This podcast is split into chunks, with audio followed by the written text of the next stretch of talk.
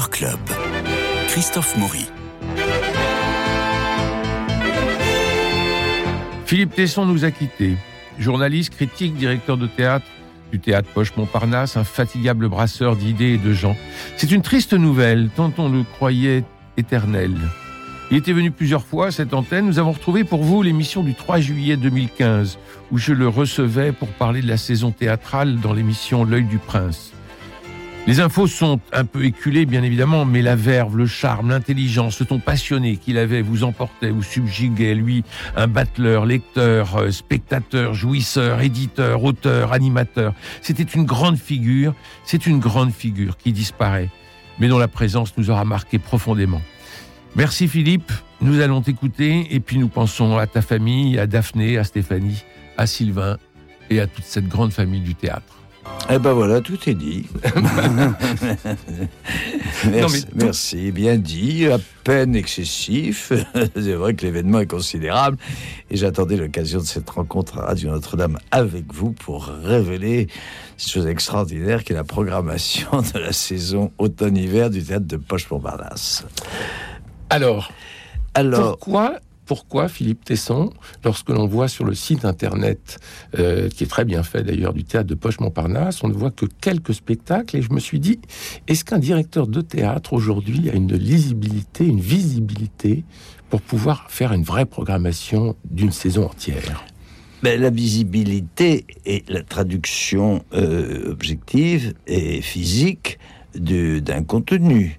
Euh, vous ne pouvez pas. Euh, euh, la visibilité pose le problème de la sélection. Si je présentais l'ensemble des spectacles que va abriter ces six prochains mois le théâtre de poche, il me faudrait un très grand nombre d'écrans et donc euh, j'espère que vous m'interrogerez sur ce qui ne figure pas sur euh, les newsletters que nous présentons euh, dans notre programmation. Parce qu'il y a beaucoup d'autres choses souterraines, c'est le cas de le dire, puisqu'au Poche, il y a un, théâtre souterrain. Il y a la cave. Une sorte de catacombe, de, la catacombe des premiers chrétiens ou d'ailleurs nous présentons souvent des spectacles inspirés par une haute spiritualité. D'ailleurs, nous en prenons certains cette, euh, de la saison dernière, dans la saison prochaine. Le domaine des murmures? Par exemple, le domaine des murmures, oui, le domaine des murmures qui continue jusqu'au 14 juillet, qui est un texte assez étonnant, qui est l'adaptation théâtrale d'un roman de Carole Martinez, qui a eu beaucoup de succès quand il a paru, vous vous rappelez, il y a, deux, il y a deux ou trois ans. Euh, José Pliac, un metteur en scène de talent, en a fait une adaptation. C'est l'histoire pathétique, atroce, dramatique, qui euh, relativement authentique parce qu'elle est quand même enfouie dans les, dans les limbes de l'histoire du médiéval, l'histoire d'une jeune fille de la meilleure aristocratie féodale de l'époque, une jeune fille que viole son père. On est, on est, pourquoi donc? Parce que c'est la fin qui, qui, dévoile tout. C'est une. Euh, ah, j'aime bien dire le pitch. Euh, Valentine Krasnochok est venue ici pour en parler du domaine des murmures. Ah, bah, vous l'avez invitée Mais oui. Ah Et c'est une, c'est une jeune femme qui refuse de se marier, qui s'enferme pour être une sainte dans une tour. Et là, on lui apporte euh, uniquement de quoi se sustenter à travers une sorte de soupirail. Et puis, cette vierge, a priori vierge, qui a donné sa vie à Dieu, et dans la solitude, se trouve enceinte. Et à ce moment-là, tout explose. Euh, vous dites de ne pas, de pas révéler Non, mais c'est ça le pitch, parce qu'il ne faut pas dire le coup du viol. Si. Si vous le voulez. Il ne faut pas dire à quoi aboutit le viol. Voilà. Il faut, enfin, on peut dire. C'est-à-dire, euh, qui est l'enfant auquel elle donne naissance. Hmm. C'est ça qui est très important. Euh, je le dis quand même. Allez-y. L'enfant porte, porte sur les mains le les stigmates du Christ. Ouais. C'est ça qui est superbe. Et c'est une innocente, elle a été violée, et elle, elle enfante un petit, euh, petit garçon qui porte sur les mains ce qui a une signification très profonde. Voilà. Fait partie de ces littératures que moi j'adore, que je connais bien. Quand j'étais étudiant, j'étais très intéressé par ça, qu'on peut appeler la littérature sacrée, la littérature mystique, euh, qui est en, même temps inondée par l'amour, c'est-à-dire cette confusion mystérieuse entre le, le comment dirais-je, l'amour charnel et, l'amour pur, et l'amour idéal. voilà, elle est naturellement, puisqu'il lui arrive un accident dont elle est totalement innocente, et que cet accident se traduit par une sorte de de, de, rachat qui, dont je viens de, dire la nature, les stigmates du Christ, c'est quand même quelque chose d'important.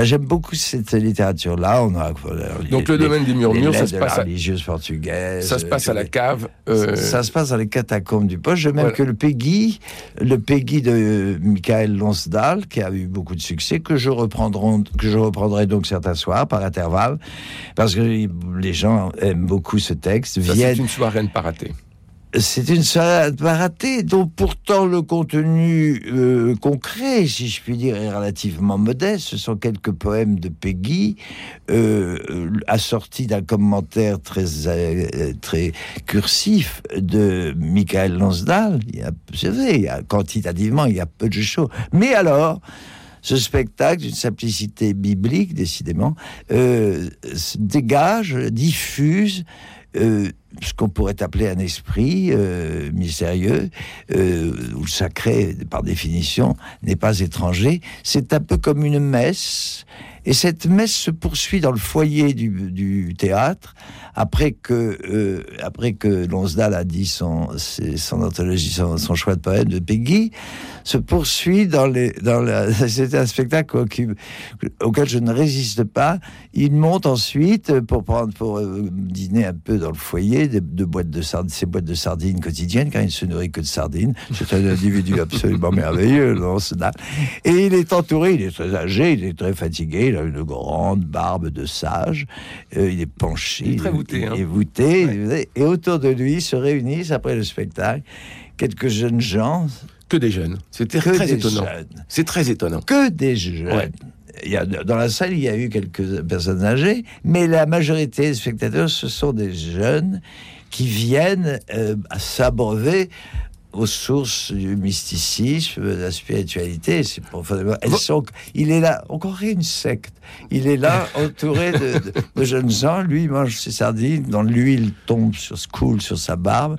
C'est plein de symboles merveilleux. Ça, L'huile trace un chemin sur la table jusqu'à sa bouche. Les jeunes ont les yeux écarquillés, lui posent des questions sublimes d'innocence. Philippe Tesson, au théâtre. Je suis trop long, non? Non, non, c'est parfait. Au théâtre de poche, Philippe Non, malheureusement, pas la télé, sinon, pas au, euh, au théâtre de poche, c'est plutôt un public jeune. Ou ça dépend vraiment des deux, mon général. Euh, il y a peu de cadres moyens de la quarantaine. Euh, ah oui. Voilà. Il y a bien des gens très sages, euh, très, très lucides, très conscients, très avisés, qui sont plutôt des. Enfin, j'allais.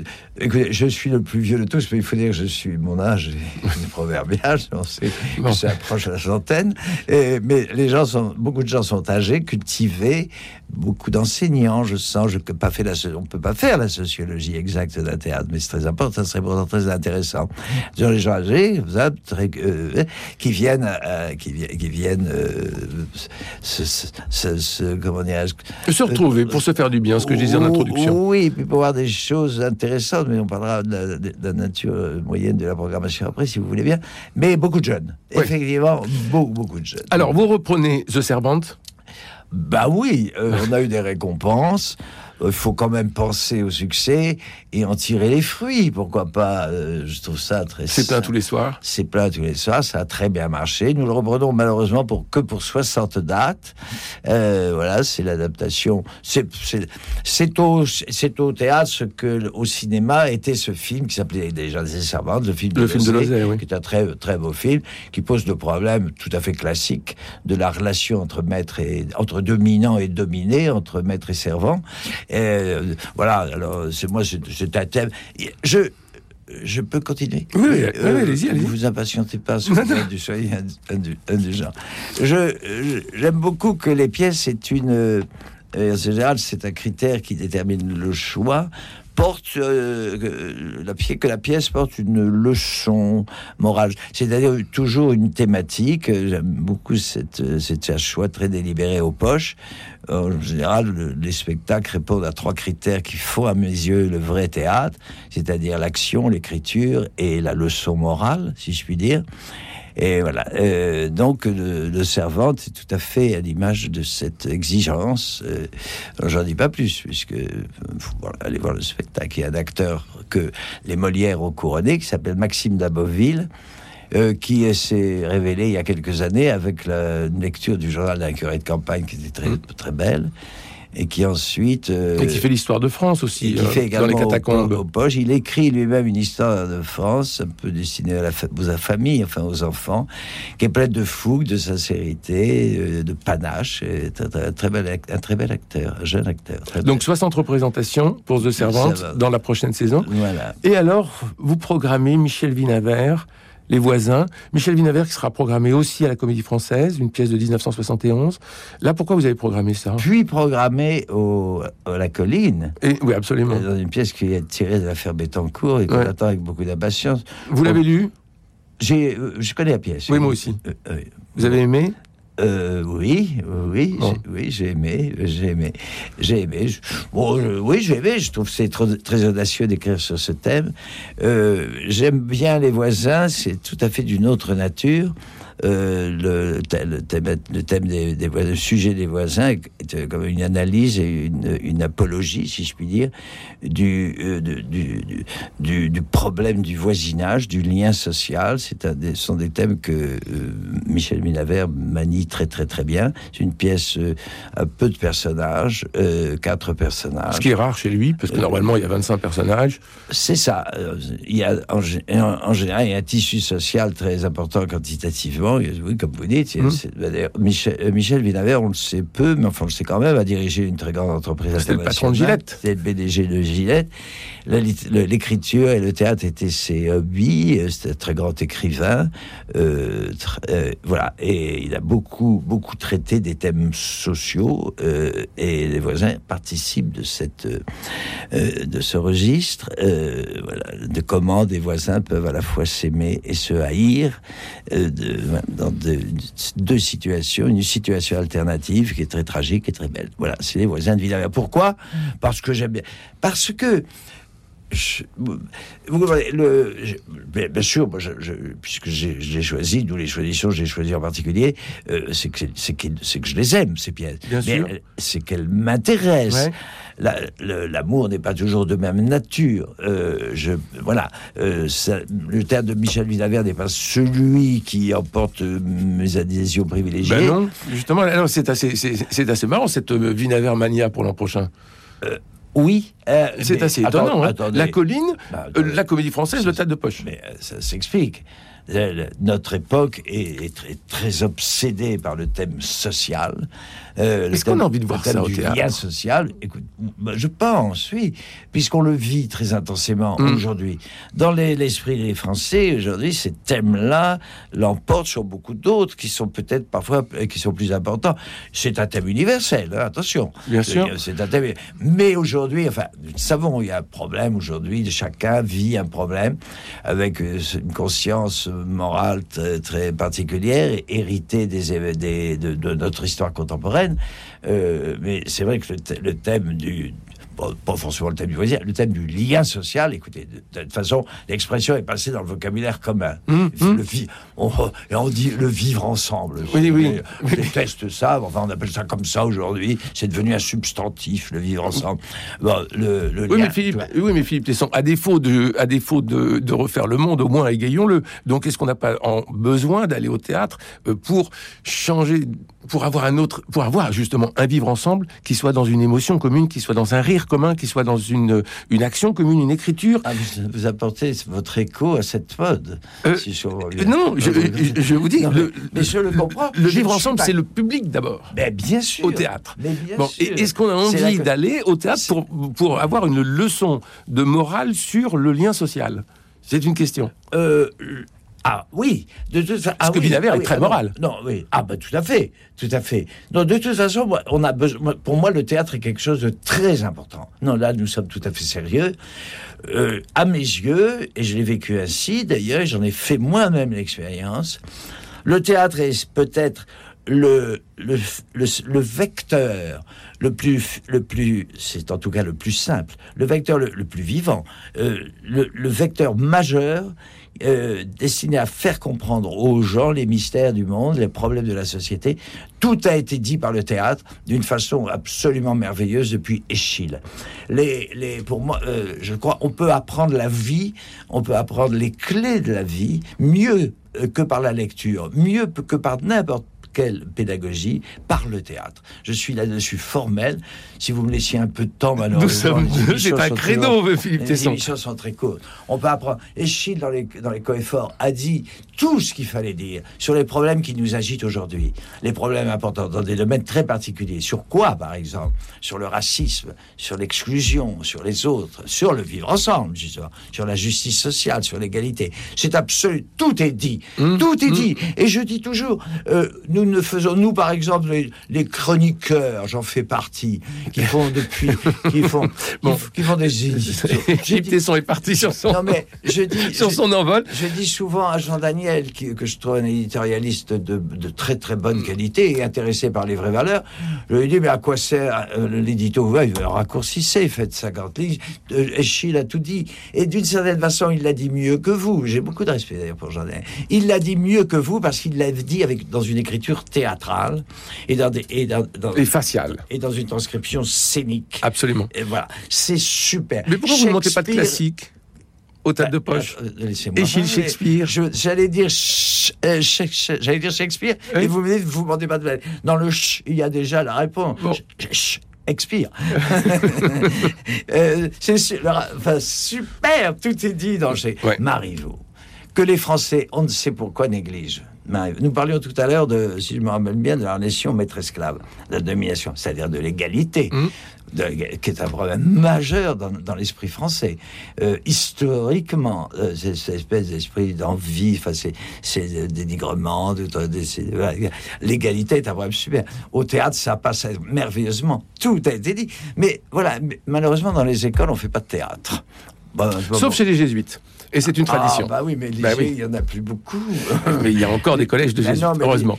C'est tout juste si les jésuites aujourd'hui ne sont pas. D'ailleurs, ils le sont. Ils sont proscrits, les jésuites. Ils sont proscrits dans ce pays qui s'est complètement déculturé. Vous prononcez le mot jésuite au lieu d'avoir une réaction d'admiration. Bah, le pape François. Il est jésuite. Oui, euh, alors, enfin, on- oui, alors, on- oui, bon, alors on continue. c'est- compliqué. Philippe Tesson, on continue. Ensuite, vous avez programmé Mémoire d'un fou de Gustave Flaubert. Qu'est-ce que c'est que ce texte? Euh, C'était merveilleux parce que, il- enfin, moi j'adore Flaubert, Flaubert était complètement fou. À 17 ans, il écrit ses mémoires. Il a écrit ça à 17 ans. C'est superbe. C'est vrai? C'est un cri. Que Flaubert est, c'est, Flaubert, c'est dans la littérature du, du, cri, Flaubert est au premier plan. C'est, il y a un lyrisme, il y a une force même à 17 ans, une, force de puissance, une énergie considérable dans l'expression par Flaubert de ses propres sentiments et de ses propres émotions. Les Mémoires d'un fou, c'est un texte très, très curieux. C'était, c'est c'est déjà une proclamation, c'est, presque une, c'est là une leçon. C'est-à-dire, c'est une, un contre la bêtise humaine, d'ailleurs. Enfin, c'est pouvoir épicusser, Flaubert, on le sait. Et voilà, et l'exaltation. Et l'exaltation de la, de la parole. Voilà. C'est la, la parole géniale euh, opposée à la bêtise du monde. C'est très beau. Le petit Mesguich joue ça. Ça, ça fait partie justement de ces spectacles qui sont en bas Mhm. euh, et qui, qui foisonnent. Euh, voilà, C'est combien de spectacles en tout euh, aux, aux poches par jour? Euh, en semaine normale, c'est-à-dire mardi, mercredi, jeudi, il y a quatre spectacles. Euh, c'est sûr, ça c'est absolument minimum. Et le, le samedi, déjà le vendredi, il y en a un peu plus. Le samedi et dimanche, il peut y avoir jusqu'à six ou sept spectacles. Les salles sont petites, euh, les spectacles s'additionnent, et cette addition euh, représente une masse de spectateurs qui équivaut à une salle d'un très grand théâtre parisien. voilà. Donc finalement, on s'y retrouve. Il y a beaucoup de choses, une grande variété. Il y a une énergie, il y a une dynamique qui me semble indispensable. Pour moi, le théâtre est un lieu de rencontre. Euh, c'est- la seule justification du, du supermarché, pour moi, le théâtre.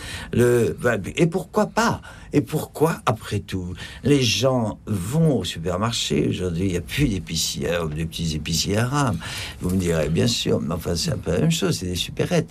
Euh, le théâtre, pour moi, est une, doit être une supérette de l'esprit, où on trouve à la fois ce- son camembert, sa, sa vodka, son pain euh, Donc- artificiel, enfin, tout, tout ce que vous savez qu'on trouve dans une supérette. Donc sur la grande salle, sur la grande salle, nous aurons les voisins oui. et nous aurons The Servant. Il y a un spectacle à 19h, un spectacle à 20h, courte programmation. Par exemple, dès, dès le mois de novembre, nous renouvelons la programmation. Euh, on fait, par exemple, euh, rapidement, avec, euh, au bout de trois, de trois mois environ, on prend une, une- un spectacle, une adaptation parodique de Madame Bovary. Vous voyez, c'est une variété, mais il y a toujours une écriture. Mm. Et il y a toujours une idée et il y a souvent une leçon. Euh, J'obéis vraiment ce triptyque, c'est pour moi indispensable. il n'y a jamais rien de gratuit, il n'y a jamais rien de vulgaire. Non, il n'y a jamais de vulgarité au théâtre de ça il faut le dire. Jamais, jamais. Et la vulgarité, tu. On va même dire qu'il n'y a pas, ce n'est pas euh, qu'il n'y a pas de vulgarité, c'est qu'il y a toujours de l'élégance. C'est vous qui le dites, et j'accepte cet hommage avec une grande modestie qui se dit sur le visage que évidemment les éditeurs ne peuvent pas évaluer. Et après, prenons. euh, enfin, euh, euh, on ne peut pas parler de tous les spectacles. Que vous dire encore, si, euh, Ananok Levin, qui est un auteur israélien très connu, alors cette fois on est dans la, dans la farce. Euh, une farce euh, dans- dans- Très prisé par les jeunes. hein. très prisé par les jeunes, écriture brutale, écriture euh, violente, écriture très descriptive et mais ac- action minimale, mais action, action forte. La leçon morale, si je puis dire, de cette pièce étant qu'il est quand même très difficile de vivre en couple. Euh, voilà, c'est un peu le thème de cette chose. Oui, mais, euh, Euh, n'est pas le premier à le dire. Le théâtre s'est beaucoup emparé. Malheureusement, euh, le théâtre de boulevard, dans sa vulgarité bien connue, c'est un peu trop euh, volontiers emparé du sujet. Mais nous, nous, Manoc Oui, mais- Levin, mais- c'est autre chose. Oui, mais ne parlons pas de vulgarité quand on parle de boulevard, parce qu'il y a du très beau boulevard. A- Nous allons avoir au mois de septembre, très attendu, euh, Fleur de Cactus avec Michel Faux au Théâtre Antoine Oui, de Barry Grédy. oui. Et c'est un, c'est un, c'est un, Ben, un théâtre épatant. Vous avez vu le- avons l'André Roussin, Roussin, avec hein. le même Michel Faux, c'est du boulevard très intelligent. Un amour Non, qui ne finit pas, c'est non, magnifique. absolument. Au théâtre de l'œuvre, c'est un- il y a encore quelques séances en ce mois de juillet et Oui. euh, il faut s'y précipiter. C'est très intelligent. C'est très, très, très, très joliment fait et donc on ne peut pas associer la vulgarité et le boulevard. Il y a du grand boulevard, il y a des classiques du boulevard. Hum, euh, oui, euh, oui. Euh, oui. Oui. oui, non, mais c'est vrai. Sauvageon, Barry Grédy, euh. Roussin, euh, Oui, mais tout est, tout est dans les. Mais au- tout est dans l'écriture, vous avez raison. Tout est dans l'écriture. Absolument. C'est tout. Après tout, il y a. Et on demande, et on demande une vraie écriture. Et le théâtre français, par rapport au théâtre américain, on a eu quelques pièces américaines euh, au théâtre, euh, au théâtre Héberto cette année. Euh, moi, j'étais étonné de voir que le théâtre américain est très intelligent. Il y a une action, ça fonctionne, mais il n'y a pas de langue. Non. Non, mais euh, absolu- absolument. oui. Alors que le théâtre français a une langue en plus. Oui, une- oui, une culture. Et puis enfin un héritage. voilà. Vous parlez de Euh, Marivaux. Mais, mais euh, euh, oui, il y a un mystère. Il y a un mystère, Mario. Il y a un mystère, Mario. Les metteurs en scène euh, euh, ont une part de responsabilité dans la constitution progressive de ce mystère. Euh, bon, je connais forcément, moi je suis un spectateur très fidèle, très privilégié, de très longue date du théâtre. J'ai vu des milliers et des milliers de pièces dans ma vie. Et dès le début, j'ai compris que on réservait à Marivaux un sort qui était totalement ignorant du, contexte, euh, le contexte d'origine. Marivaux était un auteur gay, euh, joué par des comédiens italiens qui étaient formés à la Commedia dell'arte. A en ce moment, par exemple, un spectacle qui s'appelle Les Jeux du l'amour et du hasard à la pépinière, euh, qui est un spectacle qui, très heureusement, de Philippe Calvario, restitue le jeu de, et, et la scénarisation des pièces de Marivaux à l'origine. C'était gay, c'était il y avait toujours un deuxième acte d'une vulgarité offensante chez Marivaux. On a perdu ça. Et Vous voulez monter je- des classiques aux, aux poches ah bah je devrais monter, euh, ben, j'en ai monté d'ailleurs, Oui. monté, euh, de- ça dépend ce qu'on appelle classique, on a quand même monté, euh, diverti, Le- le leg. classique, Ma- on a monté un leg de Marivaux, j'aimerais beaucoup remonter bien prochainement à Marivaux. Non, je- on essaie de faire une mesure, Euh, notre seul souci étant, je- nous l'avons dit plusieurs fois, étant ce que j'ai dit, d'obéir à ces critères dont j'ai parlé, et comme vous venez de le dire, d'échapper à la vulgarité, et de faire pour de, réaliser le spectre le plus varié euh, euh, possible. On peut s'abonner au théâtre de poche? Ah oui. Alors, un numéro de téléphone? Oh oui. Euh, Pour le passe en poche? Il y a un passe en poche, un abonnement 01. Je dis lentement. oui, allez-y. Toujours très apprécié à la radio. Allez, générique. 01 45 44 50 21. Merci Philippe Tesson, merci euh, à tous ceux qui nous ont rejoints à l'œil du prince, Maxime Daboville, Judith Magre, Didier Caron, Bérangère Dautin, Arnaud Denis, Jean-Luc Moreau, Catherine Yegel, Didier Sand, Jean Franco, Nathalie Mann et Luc Le Forestier, Olivier Sauton, Valentine Krasnochok, Carla Huette, Cécile Brune, José Paul, Anne Kessler, Frédéric Franck, Corinne Touzet, Gérald Sibleras, Gérard de Sarthe, Anne Bourgeois, Bérénice Coudy et Guillaume Loublier, Louise Doutreline, Jacques Serres, Daniel Collas, Francis Lombraille, Francis Huster, Pierre Santini, Andrea Ferréol, Myriam Boyer, Gal Biodano, Eric Emmanuel Schmidt, Gilles Costas et pour finir, Philippe Tesson, merci aux attachés de presse qui m'ont facilité la tâche. Pierre Cordier, Guillaume Andreux, Laurent Coder, Marie-Hélène Briand, Alain Ichou et les autres. Merci à François Dieudonné pour la programmation, à Philippe Malpeuche pour le générique, à Jean-Paul Lérine pour la réalisation. Et eh ben voilà, j'ai tout dit. Merci à la direction de renouveler cette émission l'an prochain. Nous nous retrouvons fin août pour L'œil du prince et nous nous retrouverons naturellement pour parler aussi du théâtre de poche. Merci Philippe Tesson, bonnes vacances à tous. Allez, on part pour Avignon. Nasik and